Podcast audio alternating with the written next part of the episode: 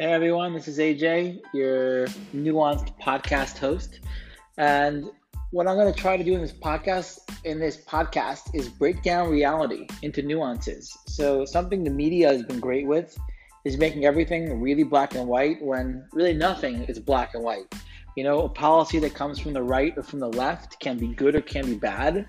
Um, and uh, for instance, the virus is it the end of the world or is it just the flu? It's definitely not either of those.